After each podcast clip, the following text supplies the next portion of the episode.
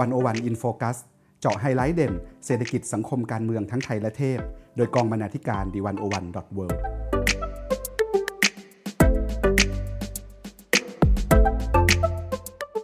สวัสดีค่ะท่านผู้ฟัง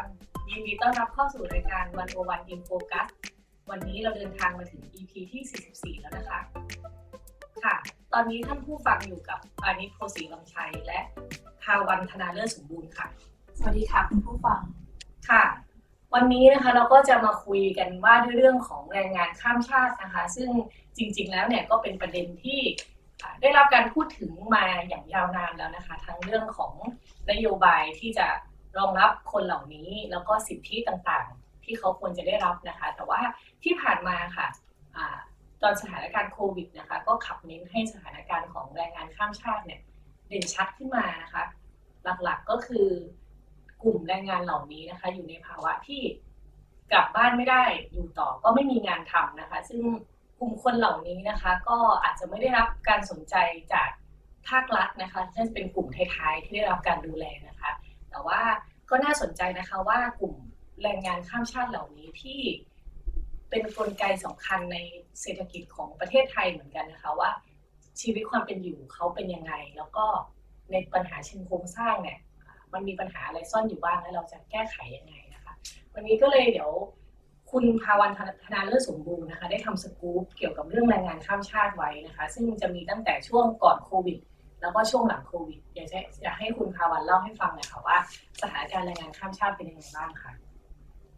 ค่ะ ถ้าเราพูดถึงปัญหาของแรงงานข้ามชาตินะคะ จะถือได้ว่าเป็นปัญหาที่เกิดขึ้นมานานแล้ว เสร็จแล้วก็มีหลากหลายด้านมากค่ะ ซึ่งจากบทความเรื่องแรงงานข้ามชาติจากบ้านเกิดสู่แผ่นดินไทย เส้นทางที่ไม่มีกีบกุหลาบเนี่ยเราก็จะได้เห็นตัวอย่างส่วนหนึ่งจากซิติเซนภาพยนตร์สั้นฝีมือการกำกับโดยโสรยานะคะสุวรรณนะคะ ซึ่งภาพยนตร์เรื่องนี้เนี่ยเล่าว่าแรงงานหญิงข้ามชาติคนหนึ่งต้องการไปแจ้งความค่ะ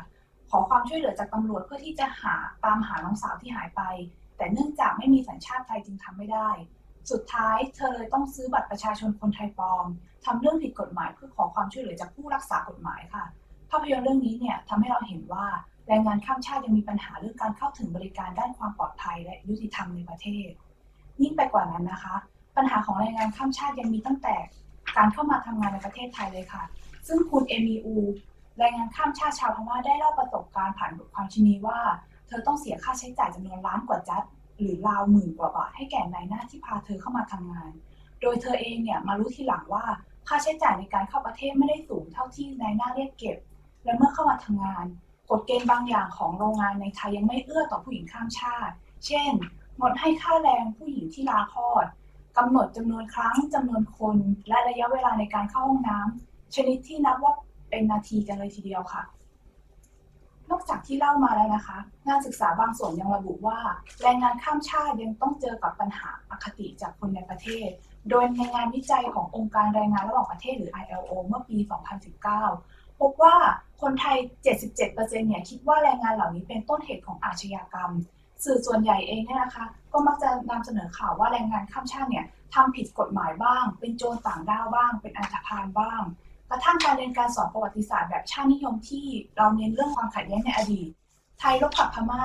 พม่าเผาเมืองไทย ก็ทำให้คนส่วนหนึ่งติดภาพความเป็นศัตรูของประเทศเพื่อนบ้าน คิดว่าเราเป็นชาติที่เหนือกว่า และทำให้เกิดอคติต่อคนข้ามชาติเหล่านี้ค่ะ อคติ ที่ว่ามาเนี่ยนะคะ ก็ก่อให้เกิดการเลือกปฏิบัติที่อาจไม่เป็นธรรมค่ะ เช่น คนคิดว่าแรงงานเพื่อนบ้านเนี่ยไม่สมควรได้รับสถานะ เงินเดือน และสวัสดิการต่างๆ เท่ากันกับคนในประเทศทำให้เกิดการแบ่งแยกมาตรฐานการรักษา บริการด้านสาธารณสุข ระหว่างคนไทยกับคนข้ามชาติ และถึงแม้ว่าเราจะมีนโยบายคุ้มครองสิทธิแรงงานข้ามชาติที่ดีกว่าอดีตแต่ในความเป็นจริงแล้วก็ยังมีการตั้งข้อสังเกตจากองค์กรภาคประชาสังคมว่า วิถีปฏิบัติจริงไม่ได้เป็นไปตามที่กฎหมายเขียน หรือก็คือการบังคับใช้กฎหมายไม่ได้ผลเท่าที่ควรนั่นเองค่ะ ตัวอย่างเช่น มีกฎหมายพยายามออกมาปกป้องลูกเรือประมง โดยสั่งว่าห้ามให้ในายจ้างยึดบัตรประจำตัว บัตร ATM ซึ่งนายจ้างเองก็ไม่ใช้คำว่ายึดค่ะ บอกแค่ว่าจะเก็บไว้ให้ เวลาทำงานจะได้ไม่เสียหาย กลายเป็นการเลี่ยงบาลีกัน ซึ่งการหลบหลีกกฎหมายและละเมิดสิทธิแรงงานแบบนี้ เกิดขึ้นได้ง่ายกับแรงงานในโรงงานขนาดกลาง และขนาดเล็กและลูกเรือประมงค่ะ มื่อพูดถึงลูกเรือประมงนะคะ ไทยเองก็เคยถูกให้ใบเหลือง IUU มาก่อนหน้านี้ทำให้เข้มงวดเรื่องแรงงานข้ามชาติที่เข้ามาทำงานมากขึ้น ทั้งกระบวนการส่งตัวแรงงาน การขึ้นทะเบียนต่างๆ จนภาคประชาสังคมบางส่วนกังวลว่า ความเข้มงวดนี้เนี่ยจะทำให้มีแรงงานข้ามชาติผิดกฎหมายมากขึ้น เพราะการทำตามกฎหมายมีขั้นตอนเยอะ มีค่าใช้จ่ายสูง และแรงงานเองก็ยังไม่แน่ใจว่าจะได้งานทำหรือเปล่าบางส่วนจึงเลือกเข้ามาอย่างผิดกฎหมายก็ได้ นี่เป็นสิ่งที่รัฐต้องระวังเมื่อวางมาตรการเหล่านี้ค่ะ ค่ะพอฟังคุณภาวันเล่านะคะ เราก็จะเห็นว่าปัญหาแรงงานข้ามชาติเนี่ยมีหลายมิติแล้วก็ซับซ้อนมากนะคะ ทั้งเรื่องของการตีตราว่าเขาเป็นกลุ่มคนจากประเทศที่เคยเป็นคู่ศัตรูคู่แค้นกับไทยมาในอดีตนะคะ ซึ่งการปลูกฝังแบบนี้เนี่ยยังยังมีรอยแผลอยู่จนถึงปัจจุบันนะคะ หรือว่าเรื่องของการเข้าถึงสิทธิ์ เรื่องการทำเอกสารต่างๆนะคะ หรือแม้แต่เรื่องของเรื่องของนายจ้างนะคะที่ อาจจะใช้อำนาจที่เกินกว่าที่กฎหมายกำหนดนะคะ แล้วมีปัญหาเกิดขึ้นมากมายค่ะแต่ว่าทีเนี้ยพอโควิดเข้ามาค่ะคุณภาวันมันมีปัญหาอะไรเพิ่มเติมขึ้นจากแต่เดิมก็มีมากอยู่แล้วไหมคะอยากให้คุณภาวันเล่าให้ฟังค่ะจากสถานการณ์โควิดที่ผ่านมาดูเหมือนจะทำให้แรงงานข้ามชาติเนี่ยเจอปัญหาหนักกว่าเดิมยิ่งกว่าเดิมอีกค่ะคุณปานิชจากคำบอกเล่าของคุณสุธาสินีแก้วเหล็กไหล ผู้ประสานงานเครือข่ายเพื่อสิทธิแรงงานข้ามชาตินะคะ เล่าว่าการตกงานจำนวนมากเนี่ย เริ่มขึ้นตั้งแต่เดือนเมษายน ผลกระทบจากโควิดทำให้หลายโรงงานส่งออกสินค้าไม่ได้ ต้องลดจำนวนพนักงานลง มีแรงงานข้ามชาติหลายคนถูกเลิกจ้าง ไม่ต่อสัญญาจ้าง ไม่ต่อวีซ่า และจากข้อมูลที่ทางเครือข่ายของคุณสุธาสินีเก็บในจังหวัดสมุทรสาครเองนะคะพบว่าในจำนวน 23 หรือ 24 โรงงานที่เลิกจ้างคนเนี่ยมีแค่ 3 โรงงานเท่านั้นค่ะที่จ่ายค่าชดเชยให้ ที่เหลือไม่ได้ให้การช่วยเหลืออย่างอื่นเลย และแม้ว่าแรงงานข้ามชาติบางส่วนจะขอเงินเยียวยาจากสิทธิประกันสังคมได้ แต่ก็เป็นไปอย่างล่าช้าค่ะ ตามที่คุณอดิศรเกิดมงคล ผู้ประสานงานเครือข่ายองค์กร และประชากรข้ามชาติ ได้พูดคุยในงานเสวนาออนไลน์แรงงานข้ามชาติคุณค่าที่ถูกลืมในสมรภูมิโควิด -19 ว่าบางพื้นที่เนี่ยมีการปิดชุมชนตำบลทำให้ไม่สามารถออกมาติดต่อหน่วยงานรัฐหรือสำนักงานประกันสังคมได้ อีกทั้งระบบออนไลน์เองนะคะ ก็ยังมีข้อจำกัดด้านระบบและภาษาไทย ที่แรงงานข้ามชาติเนี่ยก็ไม่เข้าใจค่ะทำให้ความช่วยเหลือเนี่ยเป็นไปอย่างยากเย็นมาก และในช่วงโควิดเนี่ยแรงงานข้ามชาติ จึงถือได้ว่าเหมือนใช้ชีวิตอยู่บนความเสี่ยงสามเรื่องเลยค่ะ เรื่องแรกคือเรื่องการดำเนินชีวิต เพราะว่าเมื่อไม่มีงานขาดรายได้ทำให้เสี่ยงไม่มีที่พักอาศัย ต่อมานะคะคือความเสี่ยงด้านการผิดกฎหมาย เพราะบ้านเราเองเนี่ยมีกฎหมายระบุไว้ว่า ถ้าแรงงานถูกเลิกจ้างหรือลาออก จะต้องหางานจ้างใหม่ภายใน 30 วัน ซึ่งในช่วงโควิดเนี่ยก็ยิ่งหางานใหม่ยากใช่ไหมล่ะคะหากเกิน 30 วันเขาก็จะกลายเป็นคนที่ผิดกฎหมายทันที และสุดท้ายคือความเสี่ยงด้านสุขภาพค่ะ เพราะไม่มีรายได้ไม่มีหลักประกันเพราะถ้าเกิดป่วยขึ้นมาเนี่ยก็จะลำบากมาก และในกลุ่มแรงงานข้ามชาติเองเนี่ยถ้าให้พูดก็คือคนที่ลำบากที่สุดก็น่าจะเป็นแรงงานหญิงค่ะ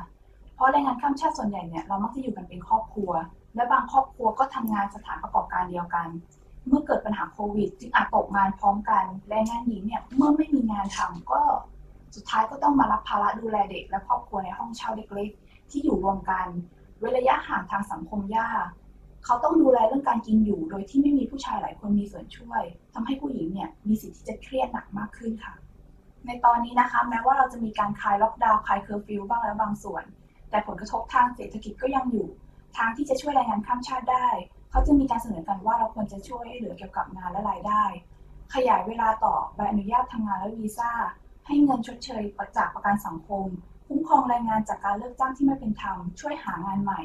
ดูแลสุขภาพ ให้แรงงานเหล่านี้เนี่ยเข้าถึงอุปกรณ์ป้องกันโรคเช่น หน้ากากอนามัย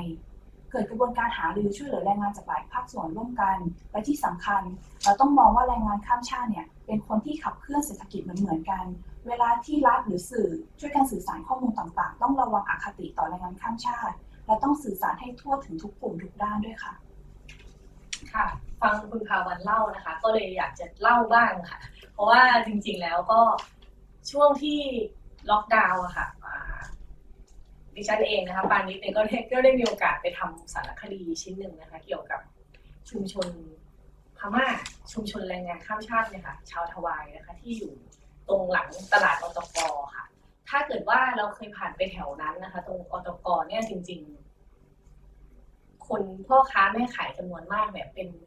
เป็นแรงงานชาวพม่านะคะแล้วส่วนมากจะเป็นคนทวายทีนี้เขาก็จะรวมอยู่กันเป็นชุมชนประมาณ 200 คนเรือนนะคะ อยู่ที่ฝั่งตรงข้ามคือนั่งเรือข้ามคลองมานะคะ เป็นอย่างที่คุณพาวันเล่าเลยค่ะ คืออยู่กันในห้องเช่าเล็ก ๆ นะคะ จะ มา social distancing อะไรมันโอ้มันยากมากนะคะ แล้วก็แม่เนี่ยก็ต้องดูแลลูกยังมีเด็กๆหลายคนที่ต้องนอนอยู่ในห้องเช่าที่มีแต่พัดลมนะคะแล้วตัวแม่เองเนี่ยก็เออไม่มีงานทำต้องใช้เงินเก็บที่เก็บมาเนี่ยเพื่อมาดูแลลูก แล้วก็อยู่กินอยู่นะคะ ทีนี้เนี่ยปัญหาสำคัญที่เห็นได้ชัดเลยก็คือเรื่องเอกสารนะคะเหมือนที่คุณภาวันเล่าก็คือว่าคนจำนวนมากเนี่ยไปต่อใบอนุญาตทำงานไม่ได้ เพราะว่าเขาปิดใช่ไหมอะ เขาเรียกว่าไงอะสถานที่ราชการมันปิดหมดเลย แล้วก็พอไม่ได้ไปต่อเนี่ย มันก็โอเคภาครัฐอนุโลมให้จริง แต่ว่าหลังจากนั้นเขาไม่รู้ชีวิตเขาจะเป็นยังไงต่อนะคะ แล้วเขาต้องใช้เงินจำนวนมากนะคะในการต่อเอกสาร เอกสารเนี่ยสำคัญกับแรงงานข้ามชาติมาก มีเรื่องเล่าเรื่องหนึ่งนะคะ ที่ไปคุยกับกับคนทวายนะคะที่นั่นเขาเขาก็บอกว่าเคยเกิดเหตุการณ์บ้านไฟไหม้แต่ก่อนเขาอยู่รวมกันเป็นเป็นบ้านนะคะแล้วบ้านไฟไหม้สิ่งแรกที่เขาหยิบ ออกมาค่ะนอกจากอุ้มลูกแล้วเนี่ย อีกอันนึงก็คือพาสปอร์ตที่มีใบอนุญาตทำงานในนั้นนะคะ คือใบอนุญาตทำงานเนี่ยเป็นเรียกว่าเป็นชีวิตของแรงงานต่างชาติเลยก็ว่าได้นะคะไอ้ภาวะแบบนี้คือถ้าถามว่าเราเนี่ยเราคงไม่แบบวิ่งออกมาแล้วหยิบเอาบัตรประชาชนออกมาด้วยใช่ไหมเพราะว่าเราอยู่ในประเทศที่จะใช้คำว่าเป็นประเทศของเราอ่าในความหมายหนึ่งนะคะ แต่ว่า มันก็ยังมีกลุ่มคนจำนวนมากที่เขาแทบไม่ได้อยู่ที่บ้านไม่ได้อยู่ไม่ได้อยู่ที่ประเทศของตัวเองเลยนะคะเพราะว่าเศรษฐกิจเขาแย่มากเขาเขาบอกเขาบอกว่าอยู่บ้านมันไม่มีงานไม่มีเงินจริง ๆ ก็เลยต้องมาอยู่ที่ไทยนะคะแล้วก็เราจะเห็นได้ว่าจตุจักรนะคะตลาดขนาดใหญ่เนี่ยกลุ่มคนที่เป็นแรงงานหลักจริง ๆนะคะ ก็คือกลุ่มแรงงานข้ามชาตินะคะที่ส่วนมากก็คือเป็นชาวพม่านะคะอาของที่ยก รถที่ไปขนเอาสินค้ามาจากต่างจังหวัด หรือแม้แต่คนที่ขายของอธิบายว่าน้ำหอมอลูมาตรงหน้านี่มันดียังไงอะไรเงี้ยล้วนแต่เป็นแรงงานข้ามชาติทั้งสิ้นนะคะ ซึ่งถามว่าถ้าเราขาดกลุ่มคนเหล่านี้ไปเนี่ย จริง ๆ ระบบเศรษฐกิจหรือว่ากลไกการตลาดต่างๆ เนี่ยเรียกได้ว่าน่าจะกระทบหนักพอสมควรเลยนะคะ แต่ว่าเขาเป็นกลุ่มท้ายๆที่ได้รับการดูแลเยียวยานะคะเขาก็เลยจะมีวิธีการคือเยียวยากันเอง ตั้งเป็นกองทุนชุมชนอตกอะไรเงี้ย แล้วก็ใครมีเงินเท่าไหร่ก็มาวางมากองกัน ลูกคนไหนต้องจ่ายค่าเทอมก็เอาเงินก้อนเนี่ยไปช่วยนี้เป็นต้นนะคะเขาก็จะอยู่กันแบบนี้ ซึ่งพอไปเห็นภาพแบบนี้แล้วก็คิดว่า เออ สุดท้ายแล้วคนเราก็ต่างเราควรจะเข้าถึงสิทธินะคะ อย่างที่มนุษย์คนพึงจะได้รับนะคะ ไม่ว่าเขาจะเป็นคนที่มาจากที่ไหน หรือว่าเขาไม่ได้เป็นเกิดที่นี่หรืออะไรต่างๆนี้นะคะ ก็ คิดว่าเป็นปัญหาที่เราควรจะ เราน่าจะจะหันมามองแล้วก็ลองพินิจพิจารณากันดูนะคะค่ะค่ะฟังที่คุณปานิชเล่ามาเนี่ยก็เห็นได้ชัดเลยว่าพอเราได้ไปสัมผัสชีวิตจริง ๆ แล้วเนี่ยแรงงานแต่ละคนก็มีปัญหาและความยากลำบาก โดยเฉพาะในโควิด แล้วนอกจากนี้แล้วมันยังมีปัญหาอื่นๆ เพิ่มเติมอีกไหมคะ ที่คุณปานิชได้ไปสำรวจมา ค่ะ ก็อันนี้ขอหยิบงานของ ของคุณรัตลพัฒน์กวีวัฒน์มาเล่าให้ฟังนะคะ ซึ่งซึ่งว่าด้วยเรื่องของการแจ้งเกิดของเด็กที่เกิดออยู่ในครอบครัวของแรงงานต่างชาติที่มาทำงานในไทยเนี่ยค่ะว่าเด็กเกิดที่ไทย อันนี้ก็จะมีปัญหาเรื่องเอกสาร ซึ่ง ก็จะขยับมาอีกประเด็นหนึ่งแล้วนะคะ ประเด็นเรื่องการแจ้งเกิดของเด็กที่เกิดในไทย ซึ่งพ่อแม่เป็นแรงงานข้ามชาติเนี่ยก็เป็นปัญหาเรียกว่าปัญหาคลาสสิกปัญหาที่เรา รับรู้กันมานานแต่ว่า เหมือนยังไม่เคยได้รับการแก้ในอย่างจริงจังนะคะ ก็เด็กที่เกิดในไทยนะคะ แล้วก็พ่อแม่เป็นแรงงานข้ามชาติเนี่ยส่วนมากจะมีปัญหาเวลาเด็กจะไปแจ้งเกิดเนี่ย เจ้าหน้าที่ก็จะบอกว่าพ่อแม่ไม่มีใบอนุญาตทำงานที่ถูกต้องเลย พ่อแม่ไม่มีใบอนุญาตว่าจะสามารถอยู่ในไทยได้อะไรเงี้ยค่ะพอพ่อแม่ พอพ่อแม่เป็นคนผิดกฎหมายแล้วเนี่ย ลูกก็เลยต้องกลายเป็นคนที่ผิดกฎหมายไปด้วย ก็คือกลายเป็นไม่มีกลายเป็นเด็กไร้รัฐไร้สัญชาติอะไรเงี้ยค่ะซึ่งปัญหาแบบนี้เนี่ยเรียกได้ว่ามันนอกจากจะส่งผลต่อตั้งแต่เริ่มต้นแล้วเนี่ยค่ะไอตอนที่เขาโตขึ้น การเข้าถึงการศึกษา การเข้าถึงการรักษาพยาบาล หรือว่าสิทธิต่างๆ ที่เขาควรจะได้รับในฐานะพลเมืองคนหนึ่งเนี่ยก็หายไปหมดเลยนะคะ เพราะว่าด้วยปัญหาของเรื่องเอกสารเนี่ยที่ไม่มีการจัดการกัน กันอย่างจริงจังสักทีนะคะคือจริง ๆ มันก็มีกติการะหว่างประเทศนะคะว่าด้วยสิทธิพลเมืองและสิทธิการเมืองนะคะอนุสัญญาสหประชาชาติว่าด้วยสิทธิเด็ก แล้วก็ที่เกี่ยวที่เอาไว้ลดภาวะการไร้รับไร้สัญชาตินะโดยให้เด็กแรกเกิดทุกคนมีสิทธิการจดทะเบียน มีชื่อและรับสัญชาติจากรัฐนะคะแต่ว่าก็อย่างที่กล่าวไปค่ะว่าพอถึงหน้างานจริง ๆ ถึงสถานการณ์จริง ๆ เนี่ยเด็กหลายคนนะคะก็ยัง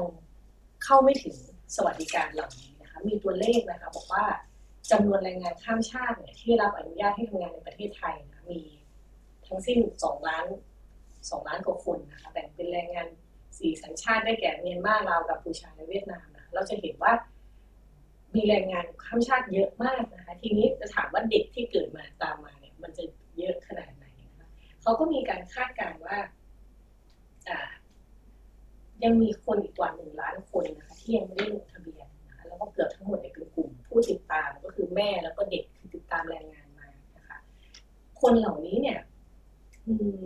เข้าไม่ถึงการคุ้มครองทางสุขภาพเรื่องเกี่ยวกับสุขภาพการศึกษา แล้วก็ความคุ้มครองอื่นๆนะคะไม่มีสถานะทางกฎหมาย แล้วก็โดยเฉพาะลูกหลานของแรงงานข้ามชาติเนี่ยนั้นอาจจะมีมากถึงเจ็ดถึงสิบเปอร์เซ็นต์นะคะของแรงงานข้ามชาติทั้งหมดสี่ล้านคนนะคะในจำนวนนั้นเนี่ย มีเด็กแรกเกิดเพียงแค่ประมาณห้าล้านสี่แสนคนเท่านั้นนะคะ ที่ได้รับการแจ้งเกิดในระยะเวลาสิบปีที่ผ่านมานะคะคือปีห้าหนึ่งถึงปีหกสองค่ะ ปัญหาเหล่านี้เนี่ยย้ำตอกย้ำให้เราเห็นนะคะว่า นอกจากเรื่องของกฎหมายแล้วเนี่ย จริง ๆ สิ่งที่ซ่อนอยู่และยังติดฝังแน่นเลยก็คืออคติต่อกลุ่มคนที่บางคนก็จะมองว่าเขาไม่เหมือนเราแตกต่างจากเราอย่างนี้นะคะ อคติพวกนี้พอมัน โยงกับกฎหมายโยงกับนโยบายแล้วเนี่ย มันส่งผลต่อชีวิตคนคนหนึ่งมากมายเหมือนกันเลยนะคะคุณภาวันก็คิดว่าเรื่องแรงงานข้ามชาตินะคะ ยังมีประเด็นที่เราต้องคุยต้องถกเถียงอีกเยอะมากนะคะ ต้องการการทำความเข้าใจ ต้องการการมองเห็นแล้วก็ต้องการการจัดการอย่างเป็นระบบนะคะ เพราะว่าท้ายที่สุดแล้วเนี่ย เราทุกคนก็ล้วนเป็นมนุษย์นะคะ ก็วันนี้คิดว่า เท่านี้ก่อน แล้วเดี๋ยวว่าถ้าถ้าท่านผู้ฟังนะคะ อยากจะติดตามอยากจะอ่านนะคะก็เข้ามาอ่านได้ที่เว็บไซต์ d 1 0 1 w o r l d นะคะยังมีเรื่องของเกี่ยวกับแรงงานข้ามชาติเรื่องสิทธิมนุษยชน แล้วก็เรื่องเกี่ยวกับกลุ่มคนที่ต้องเจอปัญหาโควิดนะคะหลากหลายมากค่ะ วันนี้ก็ขอบคุณท่านผู้ฟังมากนะคะที่อยู่ด้วยกันจนจบรายการวันนี้ปานิดและภาวันก็ขอลาไปก่อนนะคะ ขอบคุณค่ะ สวัสดีค่ะ ขอบคุณค่ะ